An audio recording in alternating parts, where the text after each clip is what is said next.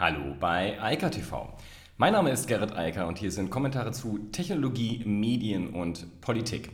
Frisch aus dem Netz und die Steuerbürgernummer, wie auch immer man das Ding nennen will, die wird immer realer und das ist schon durchaus eine beängstigende Entwicklung. Ähm, daneben äh, investiert Facebook ganz offensichtlich mehr in die ganzen Augmented Reality und Virtual Reality Bereich und will ganz offensichtlich auch die Marke stärker unter das eigene Dach bringen, also Oculus, äh, Portal und so weiter.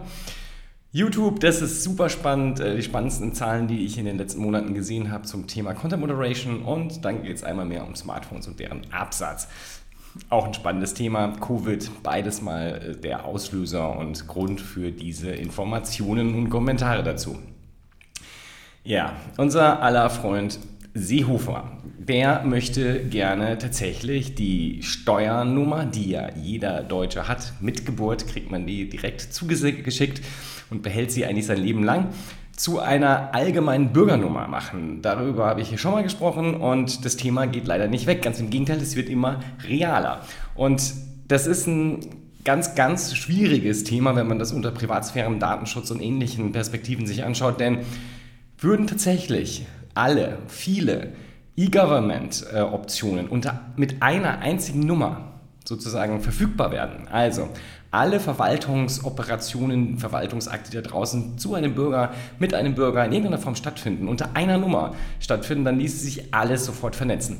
Das ist natürlich sehr schön. Big Data lässt grüßen und das ist natürlich äh, das Perfekte, was man haben möchte. Eine Nummer pro Mensch und darunter kann man dann alles abrufen, wenn man denn die Zugriffsberechtigung hat. Und genau da sind wir dann bei dem Problem, denn man sieht ja ganz häufig bei vielen Sachen, die im E-Government-Bereich so passieren, dass das Thema Datenschutz immer wieder ein Problem darstellt. Wir hatten das bei der jetzt Corona-Warn-App, dass man die Daten zentral speichern wollte. Genau das will man hier auch. Dann haben wir das Thema wieder bei der elektronischen Patientenakte, auch wieder dieser erfeuchte Traum der zentralen Datenspeicherung.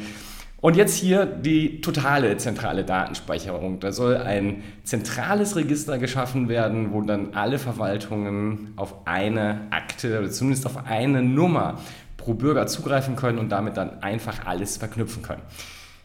Das ist mehr als problematisch, mehr als ein äh, verfassungsrechtlich hochproblematischer Eingriff. Der Bundesdatenschutzbeauftragte Kelber hat auch sich da schon zu geäußert und hält das für extrem schwierig.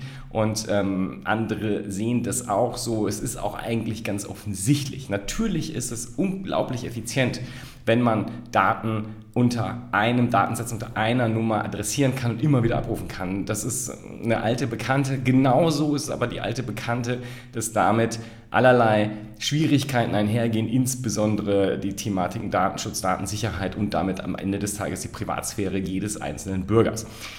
Das ist etwas, was man nicht wollen kann und es gibt auch Alternativmodelle. Ich habe da hier auch schon drüber gesprochen. Österreich hat ein Alternativmodell. Es gibt alternative Modelle, wie man zwar partielle Verknüpfungen zulassen kann, wenn nämlich der Bürger da zustimmt und sagt, ich will, dass das verknüpft wird und äh, dass dann halt äh, auch temporär nur dann gewisse Daten zusammengeführt werden können. Das macht alles viel Sinn und sollte man auch auf jeden Fall bedenken und überlegen und machen, denn wir leben halt in einer digitalen Welt und wir leben auch in einer Anspruchshaltung von uns Bürgern, dass gewisse Dinge besser, effizienter funktionieren. Und deshalb muss man darüber reden und äh, auch Lösungen dafür finden. Aber das ist auf jeden Fall keine Lösung dafür, meiner Meinung nach zumindest nicht. Und das sehen eine ganze Menge anderer Leute, nicht nur aus dem Datenschutzbereich so. Das ist ein großartiges Problem und ein großartiges Einfallstor auch für Menschen, deren die, unsere Daten auf jeden Fall nicht vertrauenswürdig zugeordnet werden können. Also großes Problem. Der Gesetzentwurf ist jetzt draußen und äh, ich denke, auch das wird ein Thema werden, was uns jetzt vorläufig mal nicht mehr verlässt. Ein einfacheres Thema, da geht es nur in Anführungsstrichen um Branding und Marketing und Markenführung, aber da steckt schon eine ganze Menge mehr hinter. Facebook hat ja mit Oculus, Portal und einigen anderen Firmen sich ein ganzes Potpourri an Augmented Reality, Virtual Reality Firmen und Technologien zusammengekauft. Oculus äh, mit dem äh, Virtual Reality Headset oder Headsets ja eigentlich natürlich das bekannteste. Und genau diese Marke soll jetzt langsam verschwinden. Das Ganze wird zusammengezogen unter der Facebook Reality Labs, unter den Namen. Ähm, und äh, Oculus bleibt zwar vorläufig als Marke für die Headsets.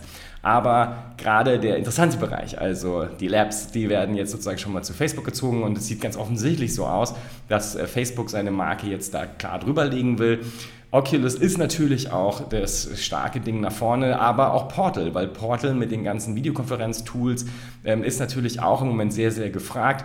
Und das jetzt nur einer Marke zu machen, die man dann mit der Facebook-Brand auch direkt verknüpft, ist natürlich ein durchaus kluger Zug, Schachzug, zeigt aber auch so ein bisschen, wo sich das hinentwickeln wird. Wir haben das an vielen Stellen jetzt schon gesehen. Da war ja jetzt auch die Ankündigung, dass die originäre Anmeldung unter einem, einer Oculus-ID wegfallen wird, dass man also einen Facebook-Account verknüpfen muss und so weiter. Das soziale Netzwerk Facebook entwickelt sich halt weiter zu einem Virtual Reality Netzwerk und das ist der nächste Schritt und das hier ist ein weiterer kleiner Schritt dahin, das dann auch dem Kunden klar und äh, deutlich kommunizieren zu können. Jetzt zu den, wie gesagt, sehr, sehr spannenden Zahlen, die von YouTube kommen. Und ja, Covid legt ja vielerlei Dinge offen und dieses Thema hier, das klingt jetzt vielleicht erstmal ein bisschen trocken, aber das ist vor allem dann spannend, wenn wir über das Thema Uploadfilter reden. Da wird ja mal gesagt, ja, Uploadfilter gibt es ja sowieso schon, da hat YouTube immer schon drin gehabt. Ja, absolut richtig. Ohne Upload-Filter wäre YouTube einfach nur ein YouPorn 2. Denn dann würden Leute dort Pornos hochladen. Es würde tatsächlich in großem Stil urheberrechtlich geschütztes Material, also Filme und Serien einfach hochgeladen. Und das könnte auch niemand mehr kontrollieren, denn es werden ja mehrere Stunden pro Sekunde hochgeladen. Das ist äh, für Menschen sehr, sehr schwer. Und wenn man also keine grundsätzlich algorithmischen Lösungen hätte, die wo also Software diese Prüfung erstmal vornimmt und ganz klare Verstöße rausfiltert, dann hätten wir ein dickes Problem. Nichtsdestotrotz ist eine Herrscher von Content Moderatoren damit beschäftigt, im Detail nachzuprüfen, Sachen wieder freizugeben, also Videos, die hochgeladen wurden, fällt- und fälschlich gelöscht wurden oder fälschlich blockiert wurden, wieder freizugeben oder halt auch da, wo die Software sich unklar war und nur ein gewisses Rating abgegeben hat, zu sagen, okay, das ist weg, also das ist entweder Schmutz oder einfach rechtlich nicht tragfähig und muss raus aus YouTube.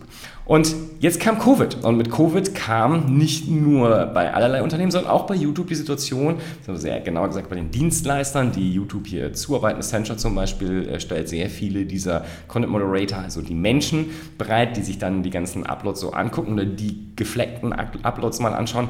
Und die ging ins Homeoffice. Und offensichtlich war es ähm, für YouTube oder Accenture oder wen auch immer da noch an Dienstleister nicht möglich, dann die Mitarbeiter aus dem Homeoffice arbeiten zu lassen. Also fehlten plötzlich die menschlichen Redakteure, die sich tatsächlich die Videos angeschaut haben und dann die letzte Entscheidung getroffen haben, ob etwas da jetzt sinnvoll ist oder nicht. Und die Zahlen, von denen ich spreche, die sieht man jetzt hier zumindest wenn man IK.tv sich anschaut. Und da sieht man halt ganz klar, wenn man das erste Quartal 2020 mit dem zweiten Quartal 2020 vergleicht, dann sind halt enorm viel mehr Daten gelöscht worden als vorher. Also von der Logik müsste man ja sagen, die sind ja alle ins Homeoffice gegangen, haben nicht mehr gearbeitet, also wird ja weniger gelöscht. Das wäre ja die erste Annahme, die man haben könnte. Aber genau das Gegenteil ist natürlich der Fall, denn YouTube wusste ja, was da passiert. YouTube wusste ja natürlich, oh, wir haben immer weniger Workforce, wir können das gar nicht erledigen, also müssen wir mehr algorithmische Löschung vornehmen, damit wir das Problem lösen können. Und genau das sieht man hier. Also es wurde nicht mehr genau geschaut durch Menschen und exakt dann das rausgefiltert, was halt tatsächlich nicht dahin gehört, sondern es wurde viel pauschaler gelöscht. Und man sieht es jetzt hier zum Beispiel nach einzelnen Rubriken dann auch aufgeschlossen, zum, äh, aufgeschlüsselt, zum Beispiel das Thema Child Safety. Äh, da wurden im Q1 1,4 Millionen Videos gelöscht und im Q2 3,8 Millionen. Dies ist also weit mehr als doppelt so viel. Oder Spam von 2,2 Millionen Löschungen in Q1, dann auf 3,24 Millionen Löschungen in Q2. Und so geht es munter weiter. Einzig bei Harmful and Dangerous, da sind die Löschungen zurückgegangen, zum Beispiel von 304.000 auf 205.000. Aber es ist jetzt auch ein sehr kleiner Bereich. Offensichtlich hat da der Algorithmus dann nicht so gut funktioniert, während menschliche Redakteure das besser ähm, äh, löschen konnten. Also, was man hier lernen kann, und das sollte die ganz große Lehre für alle Leute sein, die irgendwie glauben, dass Uploadfilter die Lösung für irgendwas sind und dass sie ja gar keine Probleme schaffen. Hier sieht man die Probleme, die da geschaffen wurden, denn die Annahme, die man hier problemlos unterliegen kann, ist natürlich, wären auch im zweiten Quartal nicht so viel mehr Videos gelöscht worden, wenn dort Menschen das geprüft hatten. Also wenn ein menschlicher Redakteur entschieden hätte, ob das Video jetzt wegkommt oder nicht. Nur, die waren halt gar nicht da. Und deshalb wurde halt von der Maschine einfach gelöscht, weil YouTube natürlich Angst hatte, verklagt zu werden wegen urheberrechtlicher Probleme oder von Staatsanwaltschaften wegen ganz anderer strafrechtlicher Probleme. Und hier sieht man ganz genau, was passieren wird, wenn noch mehr Upload-Filter demnächst hier unterwegs sind. Natürlich wird dann mehr gelöscht, natürlich werden viel mehr Videos rausfliegen. Und wir reden da nicht über Kleinigkeiten, denn die Filter, über die wir hier reden, also zum Beispiel sowas wie Nudity, also Nacktheit, naja, ich meine, das ist relativ einfach und das ist etwas, was äh, YouTube natürlich von Anfang an, also seit Anbeginn der Zeit begleitet hat. Da hat YouTube und auch zum Beispiel bei TikTok sieht man das sehr stark darauf geachtet. Natürlich sind die Algorithmen sehr ausgefallen. Natürlich werden allerlei ähm, pornografische Materialien sofort erkannt und sofort gefiltert. Wenn das nämlich nicht so wäre, wie gesagt, dann wäre YouTube einfach nur YouPorn 2. Aber ist es natürlich nicht. So, diese Filter sind also relativ einfach und auch über Jahrzehnte trainiert. Wenn man jetzt plötzlich einen Filter bringt, der sich zum Beispiel mit der Frage widmen soll, ob etwas Satire ist oder nicht, also ob etwas eigentlich legal hochgeladen werden konnte und gar nicht irgendeine Form von Urheberrecht äh, gegen irgendeine Form von Urheberrecht verstößt, dann wird das nicht funktionieren. Das ist hochgradig komplex. Ich habe das schon mal gesagt. Viele Menschen können Satire nicht erkennen. Einer Maschine das zu überlassen, das wird nicht funktionieren. Nur was soll denn YouTube machen? Also, Covid wird vorbeigehen und die Mitarbeiter werden zurückkommen. Nur wenn es viel mehr Filter gibt, in viel mehr Bereichen, die viel schlechter trainiert sind, weil es das niemals gab. Und wie gesagt, ein, ich bin gespannt, ob es überhaupt möglich ist, ein maschinelles Lernen zu erzeugen, was tatsächlich Satire erkennen kann. Also wie gesagt, Menschen mit Wetware kriegen das nicht hin. Also ich bin gespannt, ob das überhaupt geht. Aber sollte das möglich sein, ähm, also beziehungsweise sollte es so gelöst werden wie heute, also wie jetzt in der Covid-Pandemie im zweiten Quartal 2020, dann werden diese Sachen einfach knallhart rausgelöscht und YouTube wird sich da auch einfach zurücklehnen und sagen, ich lösche lieber, bevor ich Ärger bekomme. Genau das ist nämlich jetzt passiert und genau das ist sozusagen der perfekte Beleg für all diejenigen, die bisher so gedacht haben, nee, das ist ja, das geht ja ganz locker und YouTube kommt mit den Algorithmen problemlos hin, da ist Google dahinter, das kriegen die sowieso ganz einfach gelöst und hier sieht man halt den riesigen Unterschied zwischen YouTube lässt nur mit Algorithmen löschen oder YouTube lässt mit Unterstützung von Menschen löschen. Und es gab ja Menschen, die trotzdem noch moderiert haben. Also der Effekt wäre wahrscheinlich noch viel krasser, wenn überhaupt keine Moderatoren mehr da wären. Das will ich mir lieber gar nicht vorstellen, wie viele dann gelöscht worden wären, wie viele Videos pro Quartal. Also Wer es immer noch nicht verstanden hat, wo das Problem von Uploadfiltern besteht, hier sind die Zahlen und hier sieht man, wie dramatisch das ist. Und wie gesagt, das lässt sich nicht mal gut vergleichen, weil Nudity zu erkennen, das ist jetzt sozusagen nicht die große, also nach Jahrzehnten nicht die große Leistung. Aber Satire zu erkennen oder ähnliche Sachen, das ist hochkomplex und das äh, werden Filter wahrscheinlich über die nächsten fünf oder zehn Jahre nicht hinbekommen. Und deshalb sollte man sowas überhaupt nicht erst installieren. Von allen anderen Problemen mit Upload-Filtern äh, mal ganz abgesehen, weil diese Infrastruktur einfach nicht ausgebaut werden sollte, weil sie keinen Sinn macht für die Gesellschaft und für die Gesellschaft nichts Positives mit sich bringt, sondern nur Probleme. Hier mal einfach in harten Zahlen. Apropos harte Zahlen, das ist noch die letzte Sache, auch Covid-bedingt. Äh, da hatte ich schon mal was zu erzählt zu den Smartphone-Zahlen Q2 2020, also das gleiche Problem. Ähm, der Lockdown weltweit hat natürlich äh, zu massiven Umsatzeinbrüchen, also für massive Umsatzeinbrüche gesorgt. Hier ist die Zahl von Gartner jetzt, die sagen 20,4 Prozent ging es abwärts in Q2 zum Vorjahr. Und ich hatte das schon mal gesagt, weil Apple hatte, die letzten hatten sie mal gesagt, so ja, vielleicht 7% ging es rückwärts. Gartner sagt jetzt 0,4% weniger Umsatz. Also, Apple hat dieses zweite Quartal einfach mal geradezu schmerzlos überstanden. Sie sind nicht gewachsen, aber während der Wettbewerb um 20% im Schnitt eingebrochen ist und zum Teil noch viel stärker, ähm, ist Apple einfach bei dem Vorjahresstand geblieben. Und gut, das sieht man ja auch ein bisschen im Börsenkurs. Äh, das ähm, Ding fliegt ja im Moment ähm, ohne Unterlass. Und man muss dann noch dabei sehen, ja, es gab das neue SE, aber das neue iPhone 12 kommt ja erst noch. Das wird vermutlich erst im Oktober kommen, aber vielleicht auch die größeren Display-Sorten dann später. Aber es kommt noch und äh, die Umsätze sind ja noch gar nicht passiert und äh, der stand noch gar nicht an, weil wer kauft sich, äh, ja, hat sich jetzt im Q2 ein iPhone 11 gekauft. Das ist nicht so richtig sinnvoll.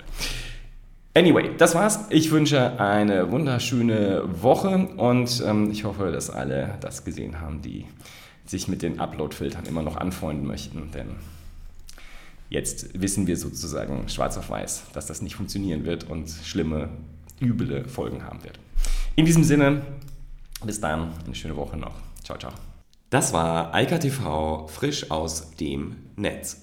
Unter eika.tv findet sich der Livestream auf YouTube. Via eika.media können weiterführende Links abgerufen werden. Und auf eika.digital gibt es eine Vielzahl von Kontaktmöglichkeiten.